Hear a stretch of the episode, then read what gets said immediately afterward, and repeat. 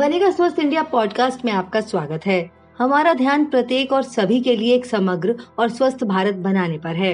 हमारा लक्ष्य संपूर्ण स्वास्थ्य का है, जहां नागरिक, व्यक्ति, समाज और सरकारें सभी के लिए स्वास्थ्य सुनिश्चित करने के लिए मिलकर काम करती हैं।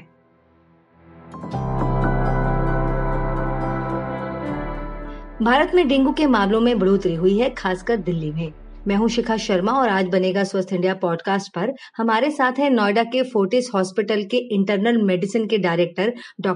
अजय अग्रवाल, जो कि इस वेक्टर जनित बीमारी के कारणों, लक्षणों और रोकथाम के उपायों पर हमारे साथ विस्तार से चर्चा करेंगे। धन्यवाद डॉ. अग्रवाल हमारे साथ जुड़ने के लिए। क्या आप हमें डेंगू और उसके प्रकार के बारे में बता सकते हैं? डेंगू फीवर एक वेक्टर बोर्न डिजीज है जो कि मॉस्किटो, एडीज मॉस्किटो के काटने से होता है। इसके 4 स्ट्रेन हैं, डेंगू 1, 2, 3, 4 और आजकल एक डेंगू 5 भी पाया गया है। ये हमेशा मानसून सीजन में ही डेंगू फीवर होता है। इसका कारण है, इसमें जब वर्षा होती है पानी इकट्ठा हो जाता है, मॉस्किटोज ब्रीड करते हैं, वो आपको काटते हैं और आपको डेंगू फीवर हो जाता है। इसीलिए इस सीजन में हमेशा स्पाइक देखा गया है।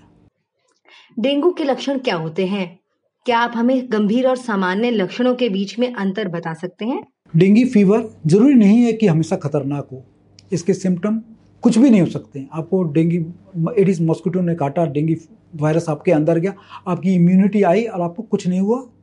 हो सकता है आपको माइल्ड सिम्टम हो, हल्का सा बॉडी एक हुआ, हल्का फीवर आया, हल्का सा कोराइजा हुआ और आप ठीक हो गए। मॉडरेट सिम्टम बार बार दस्त होना, उल्टियाँ होना, हाई ग्रेड फीवर होना, बुखार का ना उतरना गोलियों के खाने के बाद भी।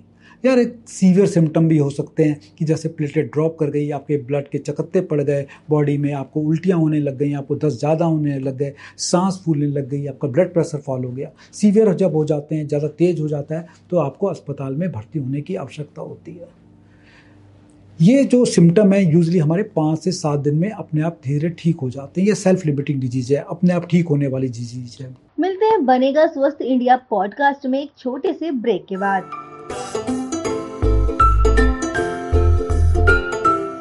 देखें हमारा नया बनेगा स्वस्थ इंडिया वीडियो पॉडकास्ट स्वास्थ्य मंत्र, पहला पब्लिक हेल्थ और हाइजीन पॉडकास्ट।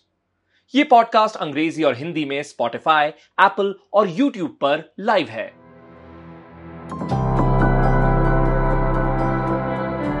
बनेगा स्वस्थ इंडिया पॉडकास्ट में आपका दोबारा स्वागत है। सर, ये तो हुई लक्षणों की बात। अब अगर उपचार की बात करें तो एक मरीज को इलाज से लेकर खान पान तक किन बातों का ध्यान रखना चाहिए? इसमें कोई खान पान का कोई बहुत विशेष महत्व नहीं रहता। हम वही खाना चाहिए जो हम खा सकते हैं, वेजिटेरियन खाना, दाल चावल रोटी सब्जी।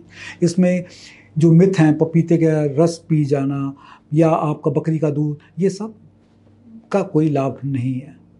हमें ये जानना चाहिए कि जब भी सिम्टम सीवियर हो, बुखार ना उतरे, बार बार उल्टियाँ दस्त हों, तब हमें डॉक्टर के पास जाके अस्पताल में तुरंत दिखाना चाहिए। जहाँ भर्ती होने की आवश्यकता हो भर्ती होना चाहिए, नहीं तो अनावश्यक भर्ती होने की आवश्यकता नहीं है।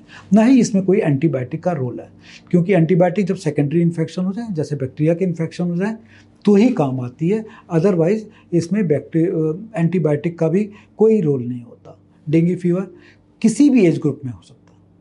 ये छोटे बच्चों को भी हो सकता है, बड़ों को भी हो सकता है, जो भी घर से बाहर जाते हैं उनको हो सकता है। डेंगू फीवर का जो वायरस है वो मॉस्किटो है, हर एक को काट सकता है। बट जो मोटे लोग होते हैं, जो डायबिटिक होते हैं या एक्सट्रीम एज ग्रुप जैसे बच्चे हो गए, ओल्डर एज ग्रुप के लोग हो गए, उनमें सीवियरिटी ज़्यादा देखी गई है। डॉक्टर, क्या आप हमें डेंगू से बचने के उपाय बता सकते हैं? हमें डेंगू के लिए सावधानी रखनी चाहिए।